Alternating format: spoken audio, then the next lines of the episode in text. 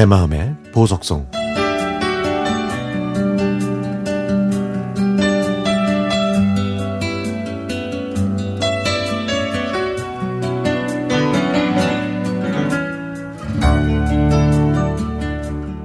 누나는 돌아와 거울 앞에 선 사람처럼 여전히 예쁘고 청아했습니다. 어쩌다 그렇게 몹쓸 사람을 만나 마음고생을 했는지 외부 세계와 단절하듯 살아가는 누나를 보면 마음이 아팠습니다. 잘 차려입고 나가면 지나가는 사람들도 돌아볼 만큼 고운 누나였는데 결혼하고 나서 전 매형의 폭력성을 알았고 그 문제를 완력으로 덮으려는 시댁과의 갈등은 누나를 병들게 만들었습니다. 사십 킬로그램이 안 되는 몸으로 돌아온 누나를 보고 저희 가족은 가슴을 치며 통곡했죠. 부모님은 그런 누나를 위해 뜨개질방을 차려주셨는데요. 손재주가 좋은 누나는 그곳에서 잡념도 없애고 수다를 떨면서 우울증을 떨쳐버릴 수가 있었습니다.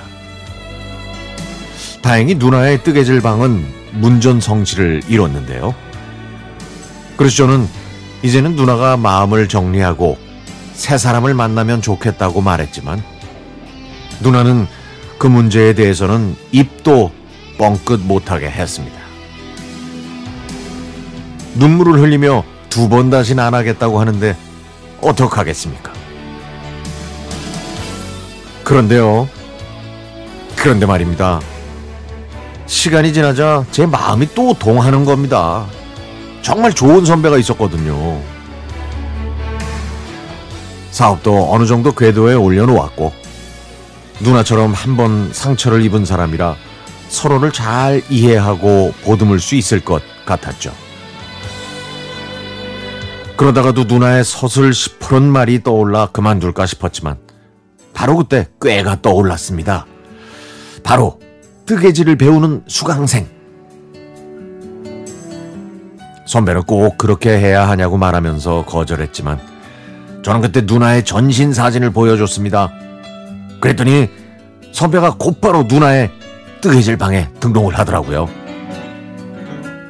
그리고 저는 선배한테 누나에게 이런 말을 자주 하라고 얘기했습니다.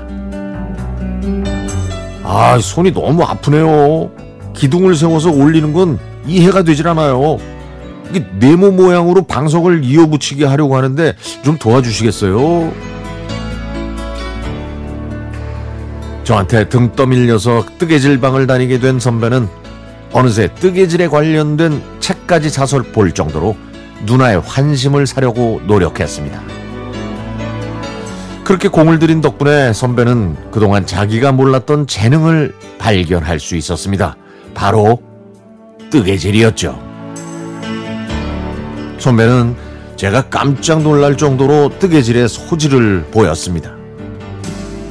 선배는 직접 뜬 침대볼을 누나한테 선물하면서 프로포즈를 했고 누나도 받아들였습니다. 이렇게 뜨개질 장인이 된 선배, 아니 매형은 현재 골프채 커버를 열심히 만들고 있습니다. 매형이 이 범상치 않은 실력을 썩히지 말고 노안으로 고생하기 전에 지금 당장 온라인 뜨개질 교실을 시작하면 좋겠습니다.